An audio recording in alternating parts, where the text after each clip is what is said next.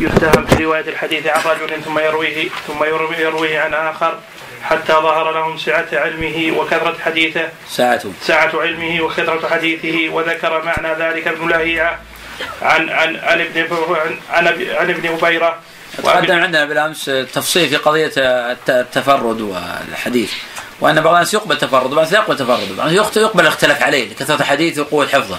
وبعض الناس لا يقبل كثرة الاختلاف عليه يدل على اضطرابه.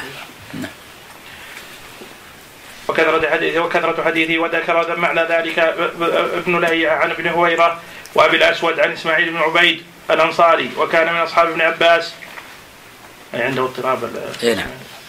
قال الترمذي رحمه الله تعالى فأما من أقام الإسناد أو حفظه وغير اللفظ فإن هذا واسع عند أهل العلم إذا لم يتغير به المعنى. حدثنا محمد بن بشار حدثنا عبد الرحمن بن مهدي حدثنا معاوية بن صالح عن العلاء بن الحارث عن مكحول عن واثلة بن الأسقع قال إذا حدثناكم على المعنى فحسبكم. حدثنا يحيى بن موسى. يعني يكفيكم. يعني ما ما ناتي باللفظ على وجهه ياتي بالمعنى يكفيكم. والمعنى جائزة طبعا بشرط يكون الإنسان عالما بما يحيل المعنى عالما بالمرادف. حتى ربما يدع بعض الشيء ويدع ويذكر ما لا يحتاجه ويدع ما يحتاجه لابد يكون عالما بمعنى عالم بالمرادف يحل معاني. لأنه إذا نقل اللفظ وأتى بمرادف ويفهم المرادف فهذا معنى مغاير يكون هذا يأثم بذلك. وإذا كان المرادف يحتمل عدة معاني. يأتي بالمعنى اللي يفيد المعنى هذا المطلوب ولا فيمنع وذاك قلنا فيما مضى ان من شروط الروايه بمعنى لا يكون في الأسماء والصفات. لأن لابد أن تقولها بلفظها. والشرط الثاني قلنا لا يكون في الأذكار. لانك يعني تتعبد بالمعنى تتعبد باللفظ. فلا بد يكون اللفظ هو هو هو. إنما هذا يجوز في المعنى في الأحكام والوعظ والترغيب والترهيب لأنه المقصود تحصيل المعنى. حدثنا يحيى بن موسى أنبأنا عبد الرزاق أنبأنا معمر عن أيوب عن محمد بن سيرين قال كنت أسمع من عشرة اللفظ مختلف والمعنى واحد. حدثنا أحمد بن منيع. إذا إذا روى الإنسان من هذا المعاني يقول بنحوه أو بمثله. إذا كان قال بمثله فهذا إشعار بأن اللفظ بمثله. إيه نعم. يعني. إذا قال بنحوه يعني بنفس المعنى. نعم. حدثنا أحمد بن منيع. لكن بعض العلماء يقول ترى بمثله ويقصد بمثله آه، بمثل اللفظ الشاهد. لا بمثل الشاهد. نعم. أحيانا يكون السياق طويل جدا. نعم. وهو يقصد شاهدا معينا. فيقول بمثله بمثل الشاهد, الشاهد منه نعم. يكون بمثله من كل وجه. كل نعم. حدثنا أحمد بن منيع. حدثنا محمد بن عبد الله الانصاري عن ابن عون قال يبين دقيقة.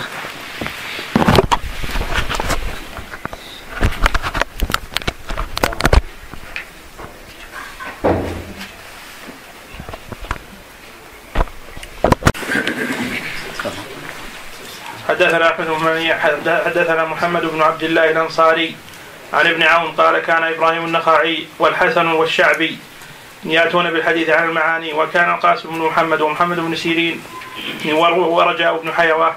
حيوة. ورجاء بن حيوة يقيدون الحديث على حروفه. ما ما يأتون بالمادة إيه يأتون باللفظ. والمجيء باللفظ أفضل ولكن قد يتعذر كما قال بعض العلماء. لولا نأتي بالمعنى ما حدثناكم يقول ولولا نأتي بالمعنى ما حدثناكم. بمعنى لا نستطيع إقامة اللفظ على وجهه. أما ما يشتهر الآن عند الناس يقول أن البخاري يروي بمعنى مسلم يروي باللفظ هذا غير صحيح هذا. البخاري يروي بما روي له. روي له. وغير صحيح أن البخاري هو اللي يغير. وهذا اشتهر الآن استفاض في كتب المصطلح على المتأخرين وأنه يقول من مفضلات ومميزات مسلم على البخاري ان مسلما يروي باللفظ. والبخاري هذا غير صحيح هذا هذا لا أصل له. البخاري يروي لكن البخاري قطع الحديث في أكثر من موطن ومسلم لا يفعل هذا. لأن البخاري يعتمد على الفقه. فقه البخاري في تراجمه. لكن البخاري يروي بما حدث به لا يغير شيئا ابدا. ولا لا يزيد ولا ينقص ولا يروي بالمرادف ولا بالمعنى. ويروي باللفظ الذي نقل له. فما يشتع الناس أن البخاري يروي معنى هذا غير صحيح. مسلم نفس الشيء. حين بتنظر الفاظ مسلم والفاظ البخاري. بعدين تجد الفاظ البخاري أكمل. وبعدين تجد الفاظ مسلم أكمل. لا لأن مسلما أحسن سياقا من البخاري. كما يفعل بعض الناس يقول سياقات مسلم أفضل من سياقات البخاري. هذا غير صحيح أيضا. ليس بالصحيح أن سياقات مسلم أفضل من سياقات البخاري بل سياقات البخاري أفضل بكثير. كما أن رجال البخاري أقوى من رجال مسلم بكثير والفضل البخاري أدق. فضل مسلم بعض الأحيان يكون فيه شذوذ. ثانيا البخاري رحمه تعالى يقسم الحديث في أكثر من موضع. بين مسلم يروي في الموضع الواحد ويذكر الأول هو اللي في الأصل عادة. الثاني قد يكون معلولا الثالث. كان في كثير من الروايات.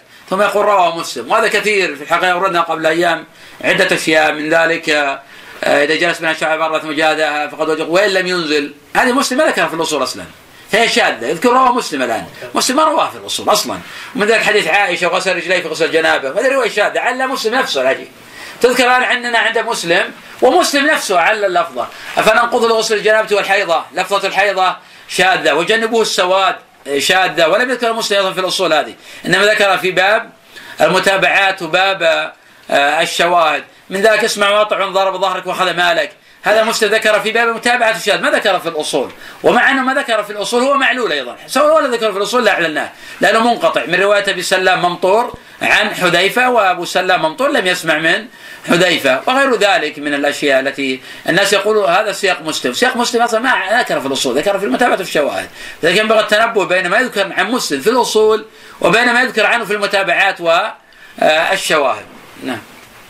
والذي يقول إن البخاري حينما يأتي بالطريقين المراد اللفظ للطريق الأول فقط.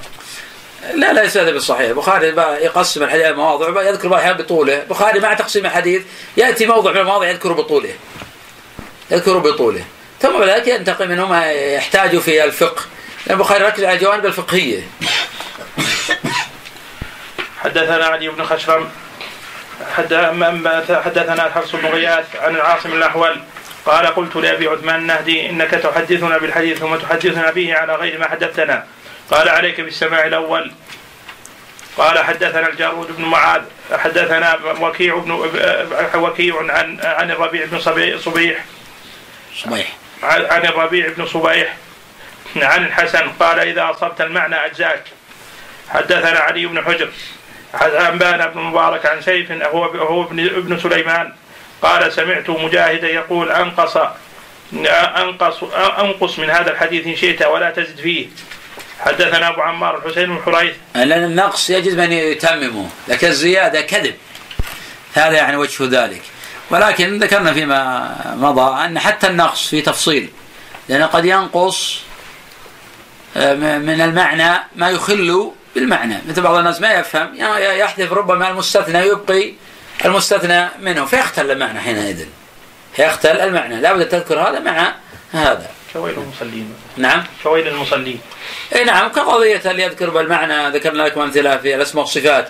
حين ذكر بعضهم حديث لخلف فم الصائم أطيب عند الله من ريح المسك. طبعا في استطابه لا روى بالمعنى فأتى بإثبات الشم لأنه روى بالمعنى. وهكذا. الرواية بالمعنى قد تؤثر لذلك لا, لا نجيز الرواية بالمعنى لا في الأسماء والصفات ولا في مسألة الأذكار أن يخل بالمعنى. حدثنا أبو عمار الحسين بن الحريث قال أنبأنا زيد بن زيد بن الحارث ابن حباب عن رجل قال خرج إلينا سفيان الثوري فقال إن قلت لكم إني أحدثكم عما كما سمعت فلا تصدقوني إنما هو المعنى. نعم طبعا هنا يقول عن الرجل طبعا الرجل هذا مبهم. هذا رجل مبهم. حديث المبهم ضعيف الأصل في حديث المبهم ضعيف. ما لم يأتي في رواية أخرى تسمية المبهم يكون الطريق صحيحا. نعم. حدثنا الحسين بن حريث قال سمعت وكيعا يقول إن لم يكن المعنى واسعا فقد هلك الناس. نعم. حديث واثلة بن المسقع ابن الأسقع الموقوف ذكره البخاري بتاريخه وذكر أن أبا نعيم النخعي رواه عن العلاء ابن كثير. أن أبا نعيم والنخعي رواياه عندك رواه. رواه نعم. عندك أعلى اللفظ؟ حديث لا واثلة بن الأسقع الموقوف ذكره البخاري في تاريخه وذكر أن أبا نعيم النخعي رواه عن العلاء. أبا نعيم النخعي نعم. رواه عن العلاء بن كثير عن مكحول عن واثلة بن الأسقع عن واثلة مرفوعة قال ولا يصح. والعلاء بن كثير منكر الحديث. مقصود الترمذي بهذا الفصل الذي ذكره هنا أن من أقام الإسناد وحفظها وغير المتون تغييرا لا يغير المعنى أنه حافظ ثقة يعتبر بحديثه. وبنى ذلك على أن رواية المعنى الحديث. أن رواية الحديث بالمعنى جائزة وحكاه عن أهل العلم وكلامه يشعر بأنه إجماع. وليس كذلك بل هو قول كثير من العلماء ونص عليه أحمد وقال ما زال الحفاظ يحدثون بالمعنى. يعني هو قول الجمهور نستطيع أن الرواية بالمعنى هو قول الجمهور. وفي طبقة يمنعون الرواية بالمعنى ويأمرون باللفظ سواء كان لذات الأمر أو سدا للذريعة حتى لا يأتي من لا يفهم فيروي بالمعنى فيخل. الآن الرواية بالمعنى أخف بكثير مما كان عليه الأمر من قبل من قبل كان عصر تدوين. أما الإنسان حين يروي بالمعنى يمكن الرجوع إلى اللفظ وهو مدون وهو موجود فلا يختل المعنى لكن من قبل عصر تدوين فيختلف الحكم. ومع ذلك الجمهور يجوزونه حتى في عصر التدوين. نعم. بل هو وليس كذلك بل هو قول كثير من العلماء ونص عليه أحمد وقال ما زال الحفاظ يحدثون بالمعنى وإنما يجوز ذلك لمن هو عالم بلغات العرب. بصير بالمعاني عالم بما يحيل المعنى وما لا يحيله. نص على ذلك الشافعي. أمثلة للرواية بالمعنى حالة الحديث عن أصله وقد روى كثير من الناس الحديث بمعنى فهموه منه وغيروا المعنى مثل ما اختصره بعضهم ما اختصره بعضهم من من حديث عائشة في حيضها بالحج أن النبي صلى الله عليه وسلم قال لها وكانت حائضا انقضي رأسك وامتشطي نعم ومثل ما فعل شعيب بن حمزة. جاء من طرق كثيرة أن النبي صلى الله عليه وسلم أكل من كتف شاة ولم يتوضأ. فاختصر شعيب بن حمزة فغلط فيه. جاء عند الأربعة من طريق شعيب بن حمزة عن ابن المنكدر عن جابر. قال كان آخر الأمرين ترك الوضوء مما مست النار. وهذا غالط في شعيب. اختصر فوهم فيه ولا ضبط الاختصار. والحديث عند الأربعة معلول. كما بين ذلك الإمام أبو داود في سننه وأبو حاتم في العلل وعله بالاضطراب وابن حبان في صحيحه. تارة الراوي يروي بالمعنى فلا يأتي بالوجه المطلوب يخل.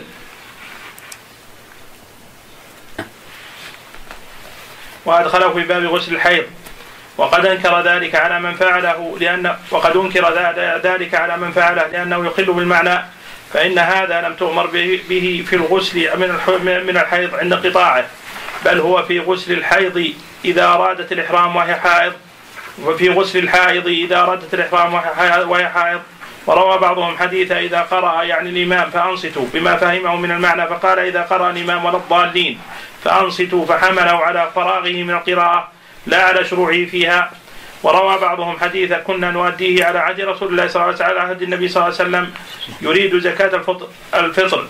فصحف نؤديه فقال نورثه. ثم فسره من عنده فقال يعني الجد. عجيب. كل هذا يعني قصده صحف ثم ورع بالمعنى الغلط. نعم. فهو بنى على التصحيف ما بنى على المعنى الأصلي يعني كما تقدم في تصحيف ابن الاهيعه النبي صلى الله عليه وسلم احتجر حجرة في المسجد ابن حجر يقول احتجم في المسجد صحف احتجر أقبح التصحيف تصحيف بالمعنى مثل محمد بن العنزي الإمام المشهور نعم. آه، كان يقول النبي صلى لنا كيف صلى لكم؟ قال صلى إلى عنزه حسب القبيلة عنزة والنبي صلى إلى العنزة ما يفهم إن المقصود بها السترة. فهم من العنزة القبيله يقول صلى لنا لنا رسول الله صلى الله عليه وسلم. نعم. مع اللفظ الحديث صلى رسول إلى عنزة. ما في صلى الرسول صلى الله عليه وسلم للعنزة. صلى الرسول صلى الله عليه وسلم إلى العنزة. فرق بين اللفظين. يتغير المعنى. فكان يقول النبي صلى وصلى لنا.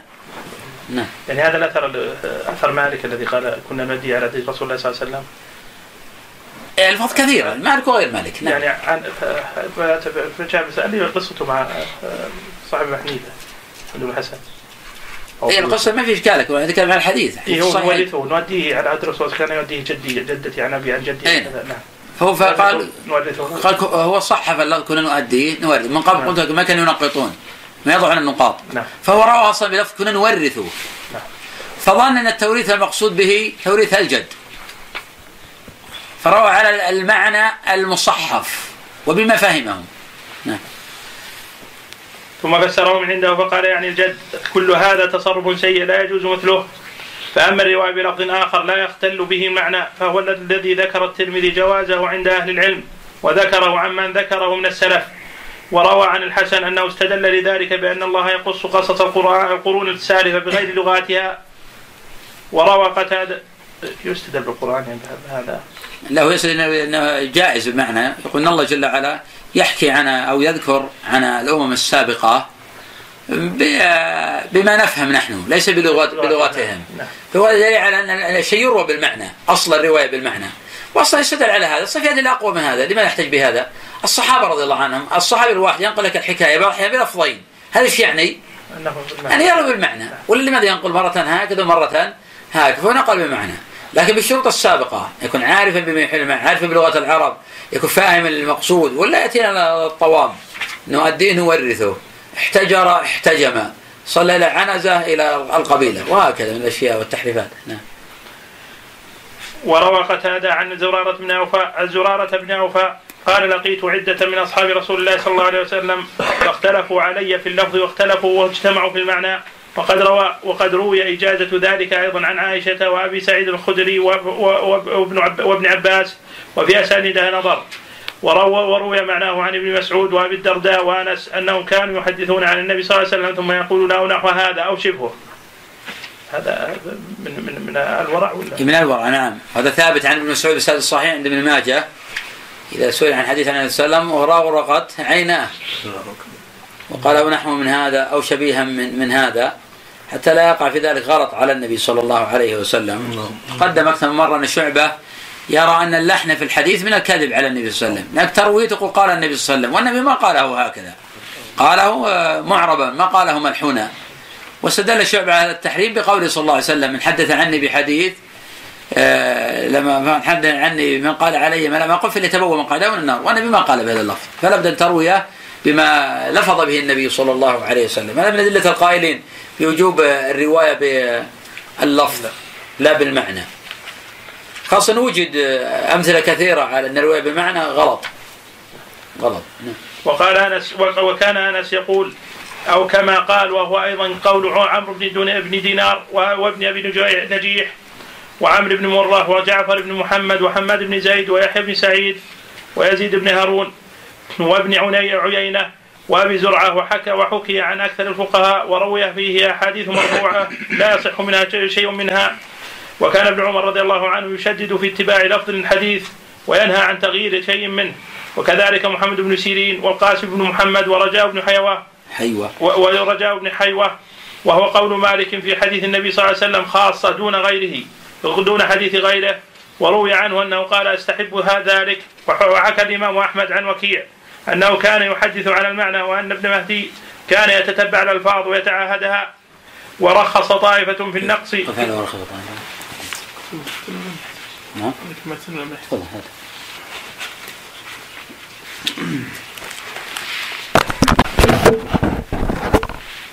أن رواية المبتدع مقبولة سواء كان داعية أو لم يكن وسواء روى ما يؤيد بدعته أو لم يروي. لأن هذا عمل الشيخين في صحيحيهما. وهو عمل أهل السنن. وهذا الإمام أحمد رحمه الله يقول لا يروى عن المبتدع الداعي إلى بدعته. قد خرج في صحيحه لعدد كثير من الدعاة. كأبي معاوية ومحمد بن خازم الضرير أحد دعاة المرجئة. قد ذكر الذهبي في مقدمة الميزان في ترجمة أبان بن تغلب. تغلب. تفصيلا في رواية المبتدع والشيعي. وقال إذا كان مجرد تفضيل لعلي على عثمان فإن هذا تقبل روايته. إذا كان يحط من قدر الشيخين ويتنقص الشيخين فهذا لا يحتج به ولا نعمة له ولا كرامة.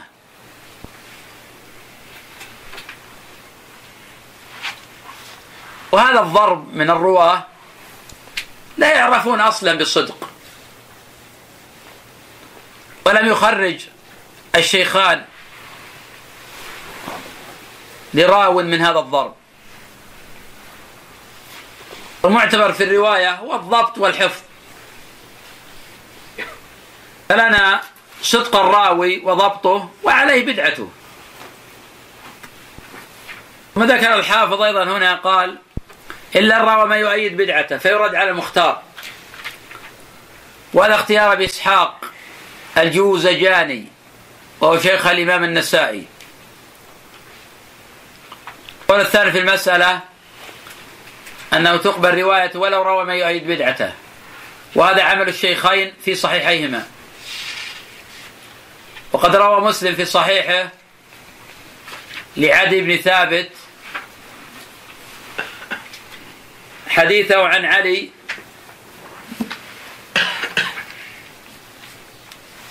قال إنه لعهد النبي الأمي إلي ألا يحبني إلا مؤمن ولا يبغضني إلا منافق. وعدي بن ثابت الشيعي جلد. قد روى هنا ما يؤيد بدعته وهو في صحيح الإمام مسلم. التشيع عند المتقدمين غير التشيع عند المعاصرين. التشيع عند المتقدمين هو تفضيل علي على عثمان. وأما التشيع عند المتعاصرين يطلق تارة على الرفض. وهذا الرافض لا يحتج به. الروافض أكذب خلق الله. حتى كان بعض العلماء الأوائل يذكر مسألة افتراضية. يقول لو أوصى رجل لأكذب خلق الله. لكانت الوصية للرافضي ثم علق ابن تيمية على هذه الحكاية قال لا يجوز الوفاء بها. قوله ثم سوء الحفظ إن كان لازما. الراوي إما يكون سيء الحفظ. إن كان هذا لازم للراوي. هذا لا يحتج بحديثه. ومعول في هذا يكون خطأ أكثر من صوابه. وما إذا كان سوء الحفظ خفيفة. فهو صدوق وقد يخطئ أو في حفظه شيء. هذا يقبل حديثه ما لم يتفرد بأصل أو يخالف الثقات. أما إذا كان حافظا ومتقنا وأخطأ الخطأ والخطأين فهذا لا يضره أصلا. وقد قال الإمام أحمد رحمه الله أخطأ وكيع في خمسمائة حديث. وهذا لم يضر وكيعا ولم يضع من قدره. هو أحد الأئمة الكبار. وأهل الحديث يفرقون بين المقل وبين المكثر. فالمقل إذا كثر خطأه لا يقبل حديثه. هذا دليل على عدم ضبطه. وأما المكثر فيغتفر كثرة خطأه. أما من كان سوء حفظه طارئا مثل أن تحترق كتبه أو تصيبه غفلة أو هرم أو اختلاط. هذا يسمى المختلط. ولو حالتان. الحالة الأولى أن يتميز حديثه. نقبل من روى عنه قبل الاختلاط ونرد رواية من روى عنه بعد الاختلاط. من هذا عطاء بن السائب. قد اختلط في آخر عمره. وروى عنه الطائفة قبل الاختلاط منهم السفيانان. حماد بن زيد. وروى عنه الطائفة بعد الاختلاط منهم جرير وأبو عوانة. وروى عنه الطائفة قبل الاختلاط وبعد الاختلاط منهم حماد بن سلمة. من روى عن عطاء بعد الاختلاط لا نقبل حديثه. ويضعف النوع الثاني ألا يتميز حديثه. كالليث بن أبي سليم. اختلط ولم يتميز حديثه. فهذا نرده مطلقا ولا نقبله. قال الحافظ ومتى توبع سيء الحفظ بمعتبر؟ يريد الحافظ من هذا تقوية الحديث بالمجموع. وأن سيء الحفظ والمستور والمرسل والمدلس متى ما توبع هؤلاء بمعتبر صار حديثهم حسنا لا لذاته بل بالمجموع. والمسمى عند المتأخرين الحسن لغيره. قد توسع في هذا النوع المتأخرون والمعاصرون. فصاروا يصححون المنكرات والأباطيل. بينما كان هذا الباب عند المتقدمين ضيقا ولا يحسنون إلا ما قويت طرقه وبشروط. ولم يكن الأوائل يحسنون بالطرق في الأصول. ولم يكونوا يحسنون الأحاديث الضعيفة المخالفة للصحاح. وكل حديث ضعيف ولو جاء من وجوه كثيرة جدا. إذا خالفت أصلا أو صارت أصلا في الباب أو خالفت أحاديث صحيحة فإنها لا تحسن بالمجموع تبقى ضعيفة. حديث من حفظ على أمة أربعين حديثا هذا لا يأخذ طريق من كذاب أو متهم أو ضعيف جدا هذا لا يحسن بالمجموع. وكحديث لا وضوء لمن لم يذكر اسم الله عليه. هذا لا يحسن بالمجموع. لأن كل من وصف وضوء النبي صلى الله عليه وسلم لم يذكر بسملة. تحسينه بالشواهد يخالف أصلا عندنا. الذي قد يشكل من هذا الأحاديث الواردة في كفارة المجلس. أحاديث كفارة المجلس وردت من وجوه كثيرة. تبلغ ثلاثة عشر صحابية. طرقها يقوي بعضها بعضا. ولا يستبعد تحسينه بالشواهد. لكن يشكل على هذا أنه لو كانت ثابتة كان النبي كم يجلس من مجلس في اليوم.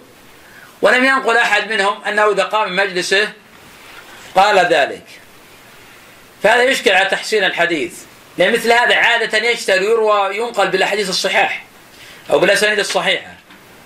فلما لم ينقل بأسانيد صحيحة أوقع في نفسه شيئا من تقوية بالشواهد. ولكن من حسن بالشواهد هذا محتمل. ومن ذلك أحاديث الصلاة على النبي صلى الله عليه وسلم يوم الجمعة وليلة الجمعة. هي طرق قوية جاءت من رواية حدود خمسة عشر صحابية. وهي كلها ضعيفة معلولة لا يصح من ذلك شيء. لكن قد تحسن بالمجموع ولا يبعد. قد تحسن بالمجموع ولا يبعد لكثرتها وقوة بعض طرقها. الله أعلم. نعم. ورخص طائفة في النقص. في الحديث للشك فيه دون الزيادة منهم مجاهد وابن وابن سيرين. وروى وروي أيضا عن مالك أنه كان يترك يترك منه كل شك ما كل ما شك فيه.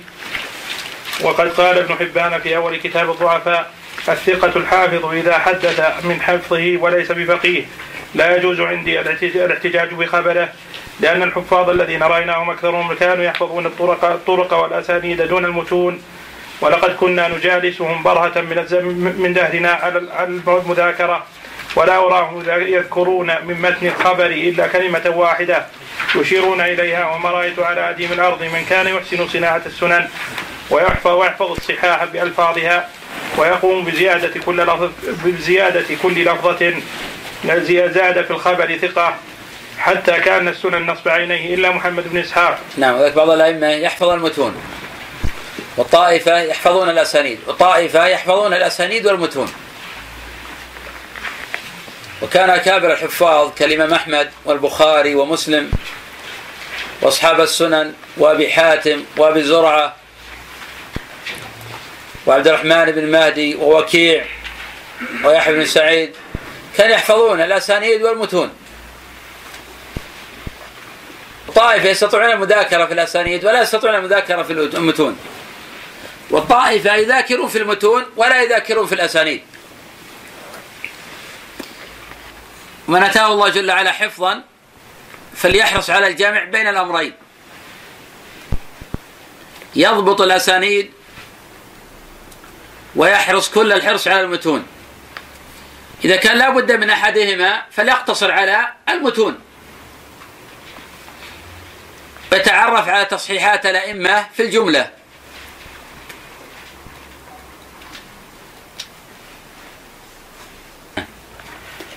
إلا محمد بن إسحاق ابن خزيمة فقط فإن فإذا كان الثقة الحافظ لم يكن بفقيه وحدث من حفظه ربما قلب المتن وغير المعنى حتى يذهب الخبر حتى عن معنى ما جاء فيه. ويقربه إلى شيء ليس ليس منه وهو لا يعلم فلا يجوز عندي الاحتجاج به بخبر من هذا نعته إلا أن يحدث من كتاب أو يوافق الثقات فيما فيما يرويه من متون الأخبار. انتهى. وفيما ذكره نظر وما أظنه سبق سبق إليه ولو فتح هذا الباب لم يحتج لم يحتج لم يحتج بحديث انفرد به عامة حفاظ الحديث كالأعمش وغيره. ولا قائل بذلك. اللهم إلا أن يعرف من إلا أن يعرف من أحد أنه لا يقيم متون الحديث الأحاديث. فيتوقف حينئذ فيما انفرد به فما مجرد هذا الظن في من ظهر حفظه وإتقانه فلا يكفي في رد حديثه. والله أعلم. قال أبو عيسى وإنما تفضل أهل العلم بالحفظ والإتقان والتثبت عند السماع مع أنه لم يسلم من الخطأ والغلط كبير أحد من الأئمة مع حفظهم. حدثنا محمد بن حبيد الرازي حدثنا جرير عن عمارة بن القعقاع قال قال لي إبراهيم النخعي إذا حدثتني فحدثني عن أبي زرعة ابن عمرو ابن جرير فإنه حدثني مرة بحديث ثم سألته بعد ذلك بسنتين. أبو زرعة بن عمرو جرير هذا اللي يروي عن أبي هريرة. آخر إسناد في البخاري ومن روايات أبي زرعة بن عمرو بن جرير البجلي. عن أبي هريرة أن النبي صلى الله عليه وسلم قال كلمتان ثقيلتان في الميزان حبيبتان للرحمن إلى آخره. وهو ثقة ثبت. ولكنه غير مكثر. الأعرج عن أبي هريرة أكثر من أبي زرعة عن أبي هريرة. وأبو صالح وابن سيرين عن أبي هريرة أكثر من أبي زرعة. نعم. فإنه حدثني مرة بحديث ثم سألته بعد ذلك بسنتين فلم يخرج منه حرفا. يعني إن كان واحد حديث واحد فقط. نعم. يؤخذ على أنه هذا كمثال. ممكن الواحد يضبط بعض الحديث وبعض الحديث لا يضبط. إيه، هو صحيح لكن هو يذكر تجربته مع أبي زرعة بن عمرو بن جرير نعم. وأنه يضبط الأحاديث ويتقنها. طبعا ما يذكرون في هذا الحديث يذكرون هذا كمثال ولا يعلم منه ربما أكثر من ذلك. حدثنا أبو لكن عادة كما قلت لكم كم مرة وأكرر الآن المقل يضبط ما لا يضبط المكثر. المكثر هذا تتعدد علومه وتكثر أغلاطه. وهذا طبيعي يغتفر يعني قد تتعددت علومه. فغير غريب تكثر أخطاؤه عنده علم مثلا في كل العلوم حفظ في كل العلوم. تكثر؟ بخلاف الذي ما عنده علم في آه، إلا في فن أو فنين وقد لا يكاد يحفظ أكثر ما فيهما إنما يحفظ شيء قليل. مثل هذا لا يكاد يخطئ. ولكن الأول معول على الأول الثاني لا معول عليه عند العلماء ولا يضر كثرة خطأه. بل كما قال بعض العلماء ليس الغريب لا يخطئ الغريب ليس الغريب يخطئ الغريب لا يخطئ. ولذلك الإمام أحمد يقول عن وكيع أخطأ في 500 حديث ولكن لا يضره. نعم. حدثنا أبو حفص عمرو بن علي بن علي. حدثنا يحيى بن سعيد القطان. عن سفيان عن منصور قال قلت لإبراهيم النخعي ما لسالم بن أبي الجعد أتم حديث منك؟ قال لأنه كان يكتب. حدثنا عبد الجبار بن العلاء حدثنا سفيان بن عيينة قال قال عبد الملك بن عمير إني لا أحدث بالحديث فما أدع منه حرفا. حدثنا الحسين بن مهدي البصري حدثنا عبد الرزاق عن أنبانا معمر عن قتادة قال ما سمعت ذناي شيئا قط إلا وعاه قلبي. حدثنا سعيد بن عبد الرحمن بن عبد الرحمن المخزوني المخزومي. حدثنا سفيان بن عيينة عن عمرو بن دينار قال ما رأيت أحدا انص للحديث من من الزهري. أخبرنا إبراهيم بن سعيد الجهواني لا يسلم من الخطأ. ما في أحد يقول انص للزهري مع ذلك يقول الامام مسلم كتاب التمييز أخطأ الزهري في تسعين حرفا. ذكر ذلك الإمام مسلم كتاب التمييز. أخبرنا إبراهيم بن سعيد الجوهري حدثنا سفيان بن عيينة قال أيوب قال أيوب السختياني ما علمت أحدا كان أعلم بالحديث فبحديث أهل المدينة بعد الزهد من يحيى بن أبي كثير. حدثنا محمد بن اسماعيل بن إسماعيل حدثنا سليمان بن حرب حدثنا حماد بن سالم بن زيد قال كان ابن عون يحدث فإذا حدثته عن أيوب بخلافه تركه. فأقول قد سمعته فيقول قد سمعته سمعته. سمعته. فأقول قد سمعته. فيقول إن أيوب أعلمنا بحديث محمد بن سيرين. سمعته يعني هو. نعم. فأقول قد سمعته فيقول إن أيوب أعلمنا بحديث بحديث محمد بن سيرين. أعلمنا. إن أيوب أعلمنا بحديث محمد بن سيرين. أخبرنا أبو بكر عن علي بن بن عبد الله قال قلت ليحيى بن سعيد أيهما أثبت هشام الدستوائي أم أو أو مسعر؟ قال ما رأيت مثل مسعر. كان مسعر من أثبت الناس. صحيح مسعر في الجملة أثبت من هشام الدستوائي. لكن في قتادة هشام الدستوائي أثبت. وأوثق الناس في قتادة ثلاثة. الأول سعيد بن أبي عروبة والثاني شعبة والثالث هشام الدستوائي. هؤلاء الثلاثة أضبط الناس لحديث قتادة. إذا اختلفوا إن اتفق اثنان منهم يقدمان على الواحد. وإن اختلف ثلاثتهم لعل ابن أبي عروبة أوثقهم في قتادة. هم يختلفون كما اختلفوا في حديث من كان له زوجتان فمال إلى إحداهما جاء يوم القيامة وشقه مائل. هذا جاء عند الترمذي من رواية همام عن قتادة وصححه الترمذي. قد رواه هشام وغيره عن قتادة قال كان يقال. فلم يتجاوز به قوله كان يقال وهذا أصح. والحديث معلول. نعم. حدثنا أبو بكر عبد القدوس بن محمد قال وحدثنا أبو الوليد قال سمعت حماد بن زيد يقول ما خالفني شعبة في شيء إلا تركته إلا تركته. قال أبو بكر حدثني أبو الوليد. قال قال لي حماد بن سلمة, بن سلمة إن, إن, إن أردت الحديث فعليك بشعبة. حدثنا عبد بن حميد قال حدثنا حدثنا أبو داود قال قال شعبة ما رويت عن رجل حديثا إلا أتيته أكثر من مرة والذي رويت عنه عشرة اتيته أكثر أكثر من عشر مرات عشر عشر عشر مرات مرار. وقد الذي رويت عنه خمسين اتيته أكثر من خمسين مرة. والذي رويت عنه مئة أتيته أكثر من مئة من مئة مرة. إلا حيان إلا حيان البارقي فإني سمعت منه هذا الحديث الحديث ثم عدت إليه فوجدته قد مات. يعني يتأكد من حديثه إيه؟ نعم. حدثنا محمد بن إسماعيل. حدثنا عبد الله بن أبي ابن أبي الأسود. أنبانا ابن مهدي. قال سمعت سفيان يقول شعبة أو أمير المؤمنين في الحديث. حدثنا أبو بكر.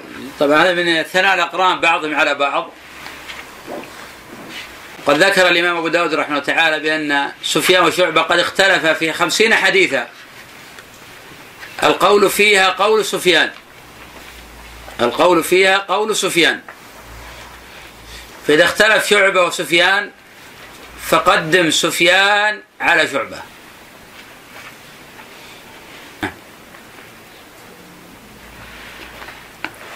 وحدثنا أبو بكر عن علي بن عبد الله قال سمعت يحيى بن سعيد يقول ليس أحد أحب إلي من شعبة ولا يعدله أحد عندي وإذا خالفه سفيان أخذت بقول سفيان. قال علي قلت ليحيى أيهما كان أحفظ لحديث الطوال؟ سفيان أو شعبة؟ قال كان شعبة أمر فيها. نعم. يعني أسرع فيها واضبط. قال يحيى وكان شعبة أعلم بالرجال بالرجال فلان عن فلان وكان سفيان صاحب أبواب. حدثنا أبو عمار الحسين بن حريث قال سمعت وكيعا يقول قال شعبة سفيان الثوري أحفظ مني. ما حدثني سفيان عن شيخ بشيء فسألته إلا وجدته كما حدثني. حدثنا عمرو بن علي قال سمعت عبد الرحمن بن مهدي يقول الأئمة في الأحاديث أربعة. سفيان الثوري ومالك بن أنس والأوزاعي وحماد بن زيد. قال أبو عيسى سمعت إسماع إسحاق بن منصور موسى الأنصاري قال سمعت معنى بن عيسى القزاز يقول كان مالك بن أنس يشدد في حديث رسول الله صلى الله عليه وسلم في الباء والتاء ونحوهما. لأن غير معجمة لا غير لا, يشدد في اللفظ يعني. يعني فرق بين اللفظ وبين تنطق بهذا وتنطق بهذا. يعني هذا كناية عن تشديد بالألفاظ وضبطها. أن يثني عليها الآن بالضبط. أخبرنا أبو موسى حدثني إبراهيم بن عبد الله بن قريم. الأنصاري قاضي المدينة قال مر مالك بن أنس على أبي حازم وهو جالس فجازه فقيل له قال إني لم أجد موضعا أجلس فيه وكرهت أن آخذ حديث رسول الله صلى الله عليه وسلم وأنا قائم.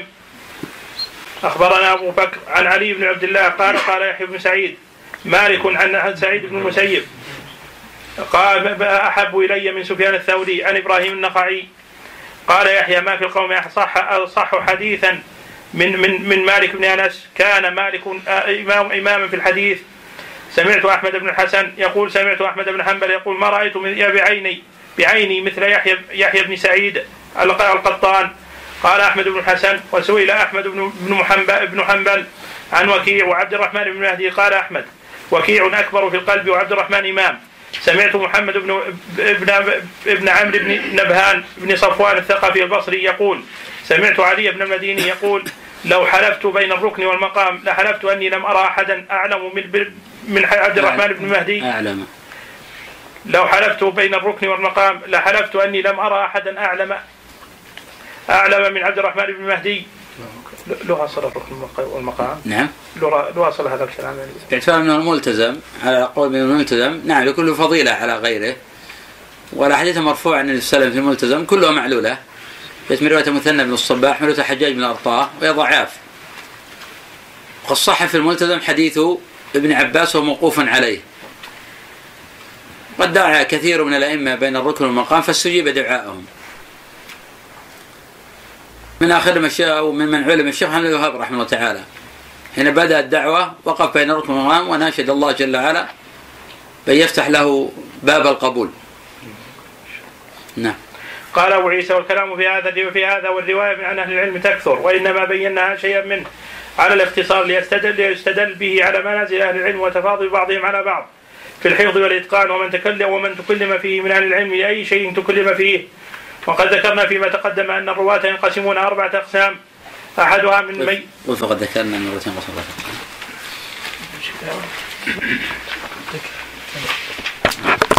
والصلاة والسلام على نبينا محمد وعلى آله وصحبه أجمعين. قال رحمه الله تعالى وقد ذكرنا فيما تقدم أن الرواة ينقسمون أربعة أقسام. أحدها من يتهم بالكذب والثاني من لا يتهم لكن الغالب على حديثه الوهم في اسمك أنت؟ معك والدك الآن؟ سم؟ في وحدك ولا مع الوالد؟ لا أخوي وين أخوك؟ والثاني من لا يتهم بالكذب لكن الغالب على حديثه الوهم والغ- والغلط وأن هذين القسمين يترك تخريج حديثهم إلا لمجرد معرفته والثالث من هو الصادق ويكثر في حديث الوهم ولا يغلب عليه وقد ذكرنا الاختلاف في رواية الاختلاف في في الرواية عنه وتركه والرابع الحفاظ الذين يندر أو يقل الغلط والخطأ في حديثهم وهذا هو القسم المحتج به بالاتفاق وقد ذكر ابن الترمذي حكم حكم الأقسام الثلاثه الثلاثة فيما تقدم وذكرها هنا حكم القسم الرابع وهم الحفاظ المتقنون الذين يقل خطأهم. وذكر أنه من لم أنه لم يسلم من الغلط كبير أحد من الأئمة مع مع حفظهم وهو كما قال. وقال ابن معين من لم يخطئ فهو كذاب. اذا قال عن نفسه يعني. نعم. من لم يخطئ فهو كذاب. يعني يدعي أنه لا يخطئ كذاب. وكذلك من يدعي عن شخص أنه لم يخطئ فهو مخطئ.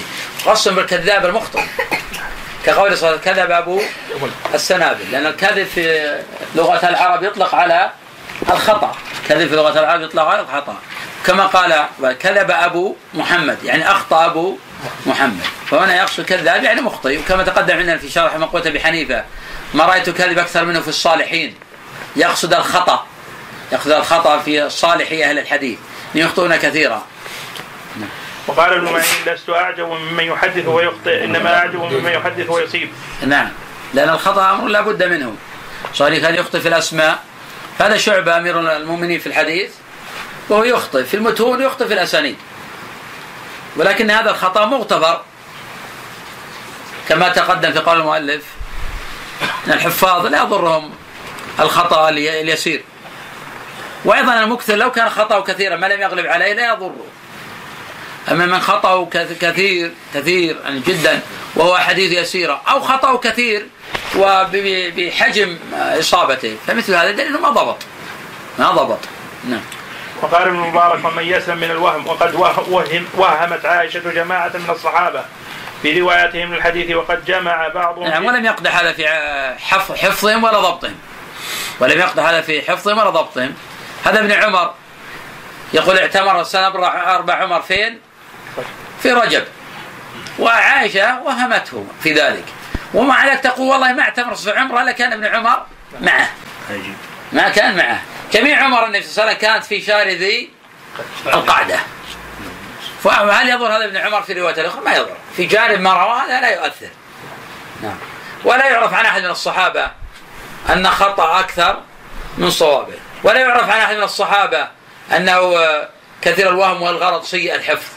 كل رواة الحديث الصحابة حفاظ آه، متقنون آه، ضابطون ولكن الخطأ الواحد والخطأ ال- الاثنين والثلاث هذه مغتفرة ولا تؤثر ولا تكاد تذكر في جانب ما يحفظون وما يروون لأنه لا قد لا يسلم أحد من الخطأ كما قال غيره من العلماء من ادعى أنه لا يخطئ فهو كذاب يعني مخطئ لأنه لابد أن يخطئ. هذا شو قتادة جالس بين أصحابه قد يكون يعجب بشيء من حفظه وقوته يقول ما استودعت قلبي شيئا؟ فنسيته. أنا ما أنسى شيئا أبدا يقول. فلما أراد أن قال يا غلام أعطيني نعلي. قال نعلاك في رجليك. وكان رضي الله عنه لا, لا يبصر. ونعلى في رجليه لا سي أنهما في رجليه. وقد وهمت عائشة صار جماعة من الصحابة في رواياتهم من الحديث وقد جمع بعضهم جزءا في ذلك. ووهمت سعيد بن المسيب ابن عباس في قوله تزوج النبي صلى الله عليه وسلم ميمونة وهو محرم وقرأت بخط أبي حفص البرمكي الفقيه الحنبلي البرمكي.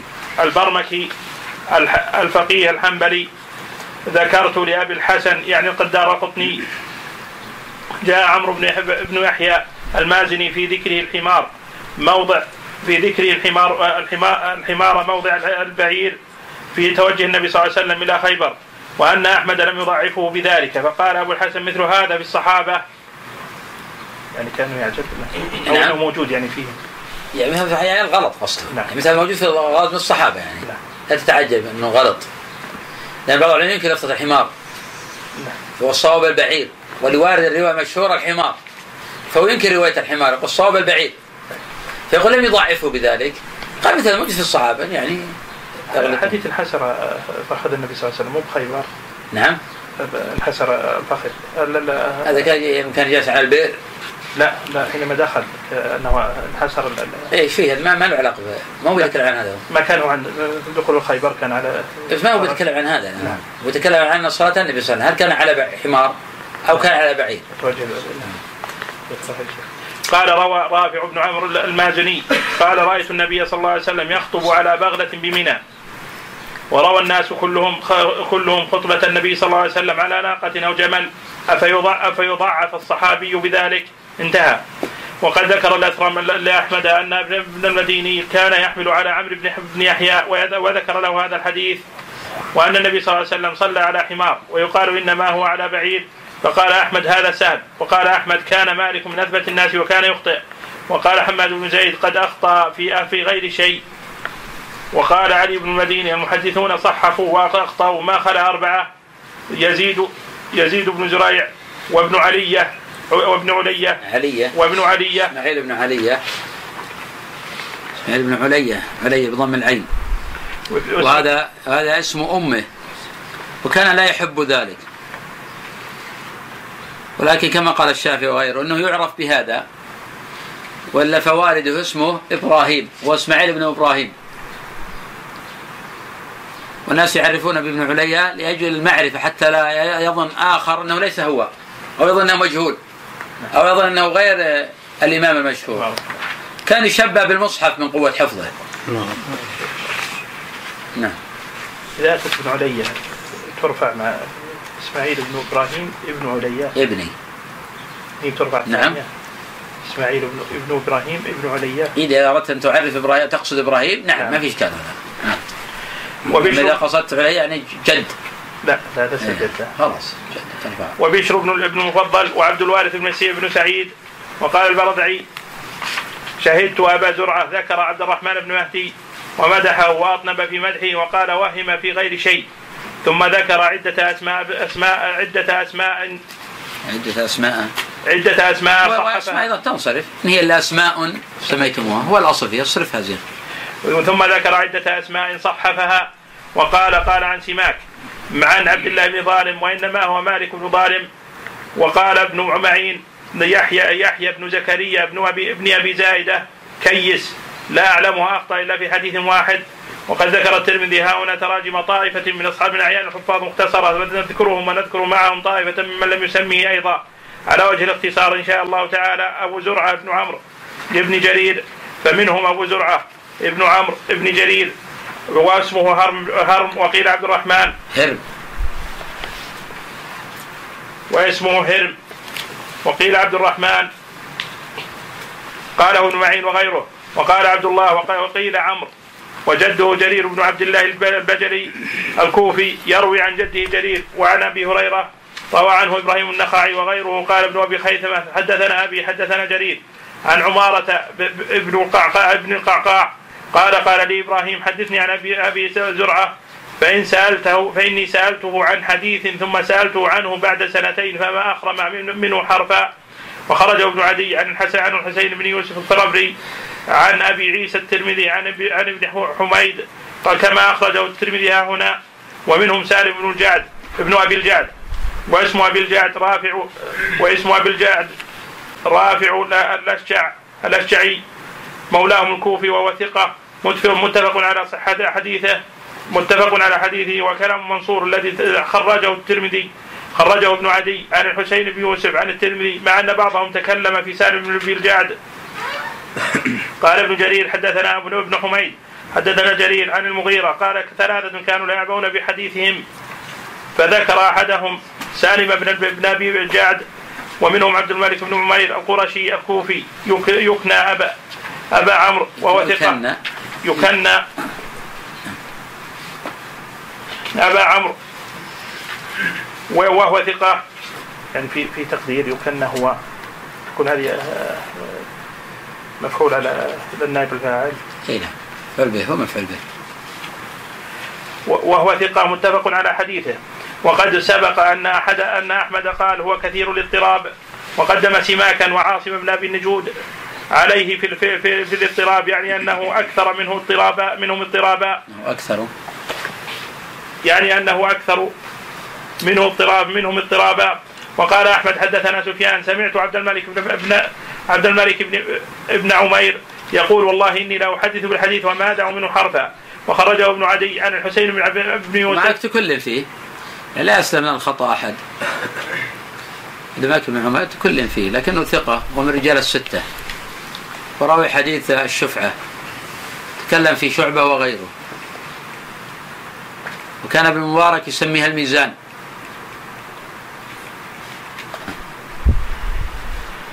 وخرجه ابن عدي عن الحسين بن يوسف عن الترمذي كما خرجه هنا. وقال ابن أبي حاتم حدثنا صالح بن أحمد حدثنا علي بن المديني. قال سمعت عبد الرحمن بن هدي يقول كان سفيان يعجب من حفظ عبد الملك. قال صالح.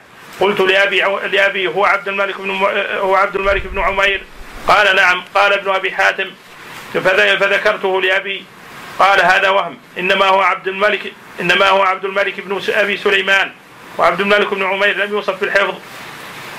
اختلفوا هكذا. من ما الذي يقدم؟ لا هو يقصد لكن ما اختلف الاوائل يقصد عبد الملك بن عمير. عبد الملك بن سليمان أيضا موصوف بالحفظ لكن يقصد عبد الملك بن عمير. نعم. هو الذي قال عنه مبارك الميزان. هذا رجل وهذا رجل. هذا راوي حديث الشفعة وذاك حديث عبد الملك بن أبي سليمان هو اللي يروي عن عطاء عن جابر. كحديث المرأة سفع الخدين وسبق أعلناها من رواية عبد الملك بن سليمان لمخالفة لابن جريج. وعبد الملك هذا هو ابن عمر هو راوي حديث الشفعة. الذي تكلم فيها الإمام أحمد والبخاري وجماعة من الحفاظ وصحح ابن معين ونصر تصحيحه ابن عبد الهادي رحمه الله تعالى في تخريج حديث التنقيح. ومنهم قتادة ابن دعامة ابن دعامة السدوسي البصري يكنى أبا الخطاب أحد الأئمة الأعلام والحفاظ والثقات المتفق على صحة حديثهم وإليه المنتهى في الحفظ والإتقان. قال أبو هلال عن غالب عن بكر بن عبد الله المزني من سره أن ينظر إلى أحفظ من من أدركناه من أدركنا في زمانه وأجدر أن يؤدي الحديث كما سمعه فلينظر إلى قتادة ما رأيت الذي هو أحفظ منه ولا ولا ينظر إلى إلى قتادة. إلى أحفظ من رأيناه. من سر ينظر إلى من سره ينظر إلى أحفظ من رأى من أدركناه في زماننا في زمانه وأجدر بعده أن يؤدي الحديث كما سمعه كما سمعه فلينظر إلى قتادة. ما رأيت الذي الذي نعم. كل واحد طبعا هؤلاء يصف من لقي تقدم عندنا أكثر من نموذج من ذلك. فالذي لقوا قتادة يرون ما رأوا أحفظ منهم. والذي لقوا باسحاق السبيعي يرون ما لقوا أحفظ منهم. والذي يقول الأعمش يقول ما رأينا أحفظ منهم. والذي يقول شعبة يرون ان ما لقوا أحفظ منهم. والذي يقول سفيان وتقدم عندنا بعض الأئمة لقي إسماعيل بن علية والذي لقي يزيد بن زريع والذي لقي هذه الطبقة والترمذي حين لقي البخاري ولما أرى بالمشرق والمغرب أحفظ منه فهو كل منهم محق وكل منهم في زمان يعتبر من أكابر الحفاظ وأئمة الدين. وقال الصعق بن حزن ابن حزن ابن حزن حدثنا عبد زيد بن زيد وأبو الواحد قال أبو عبد الواحد قال سمعت سعيد بن المسيب يقول ما أتاني عراقي أحفظ من قتادة. احفظهم قال ما أتاني عراقي أحفظ من من قتادة. عندي الصعق بن ابن جرز. وعندي هناك الصعق بن جرز. يا شيخ. لا فراس لا. وش فراس؟ عندك من صح كذا؟ لا حزن. نعم هذا هو الصواب غلط عندك تصحيف وروى عبد الرزاق عن معمر أن ابن سيرين قال في منام قص عليه فعبره فقال قتادة أحفظ الناس. وقال موسى بن إسماعيل حدث حدثنا صاحب لنا من مطر عن, مطر الوراق. قال كان قتادة إذا سمع الحديث حفظه حفظا وكان إذا سمع الحديث أخذه العويل والزويل حتى يحفظه وقال أحمد يعني تأخر الحفظ عند الشخص ليس دليلا على ضعف حفظه. تارة يكون الشخص يتأخر حفظه ولكن يقل نسيانه. فيكون أحسن من الرجل الذي هو سريع الحفظ سريع النسيان. فالحفظ يحتاج إلى معالجة وهو مكتسب. هو مكتسب. ولذلك حتى مع كبر السن بإمكانه يحفظ يعود نفسه على الحفظ ولا ينقطع الحفظ. لأنه متى ما انقطع عن الحفظ ماتت الخلايا الموجودة فيه. فيحتاج إلى فترة ليحييها. الإنسان دائما يعود نفسه الحفظ والفهم حتى يستذكر المسائل ويقوي الذاكرة يقوي الفهم. ولكن ما دام الإنسان صغيرا فإنه يحرص كل الحرص على الحفظ والضبط حتى ينفع الله جل وعلا في المستقبل. لأنه ما دام صغيرا يكون حفظه أقل من فهمه.